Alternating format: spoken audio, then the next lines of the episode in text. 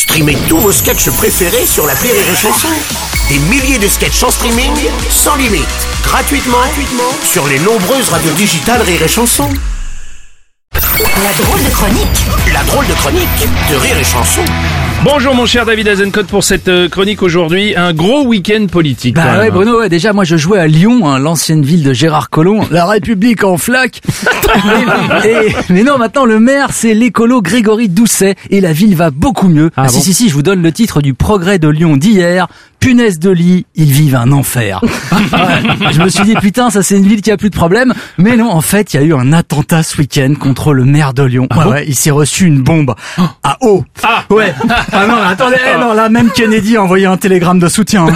hein. Et c'est un Dalton qui lui a lancé. Vous savez, à Lyon, les Dalton, c'est cette bande d'énergumènes qui fout le bordel dans toute la ville. Alors, c'est vrai qu'on a la même chose à Paris. Hein, ça s'appelle, euh, bah, ça s'appelle la mairie de Paris.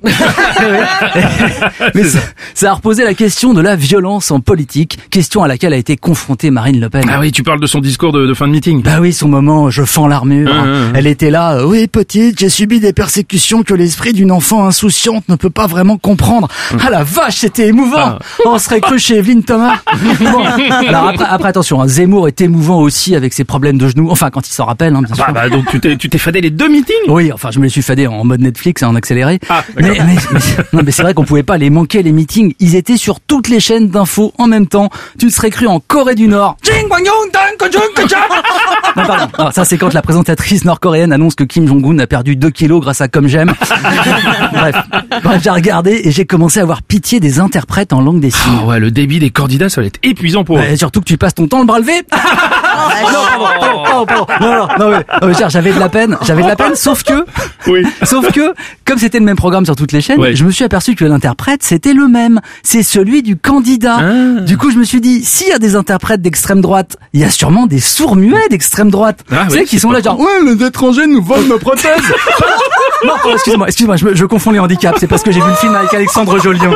Non, je, non, je déconne, je l'ai pas vu, je l'ai pas vu, il y a des limites à la bienveillance. Oui, quand même. Bon. Bon, du coup, entre les deux candidats, qui est le plus populaire d'après toi Bah le fait est que Marine Le Pen est quand même un poil plus sympa. Non mais je suis désolé, on sait que c'est une fêtarde. Hein Et moi pour sa retraite après 2022, je l'imagine bien tenant un bar. Tu sais, le genre où tu veux pas trop parler politique avec la patronne, mais où l'ambiance est quand même sympa. Tu sais, oh là là, on s'est mis une énorme ratatasse chez Marine l'autre soir là. Alors que Zemmour, tu le vois quoi Épicier avec son petit béret, sa blouse grise. Non, non, tu le vois kiosquier, Ah, ouais. genre maison de la presse. Tu sais, genre, oui bah si vous l'avez lu, vous le payez. Hein. Vous l'avez reposé. Bah voyons, bah Bah voyons. en tout cas, leurs idées progressent. Ouais, ouais, Hein d'ailleurs, ouais, il y a eu cette polémique avec des fans racistes du Seigneur des Anneaux qui s'insurgent contre la présence d'acteurs noirs dans une adaptation télé. Voilà. Alors ceci dit, moi aussi, moi aussi, je m'insurge au nom de ma communauté, hein, parce que je trouve que chez Tolkien, ça manque un peu de juifs. Oui, oui, oui, bah oui, ça manque de Bilbo Cohen ou Saruman Choucroun. Voilà. Il est où l'anneau Il est où la vie de ma mère? Il est où l'anneau Alors, alors.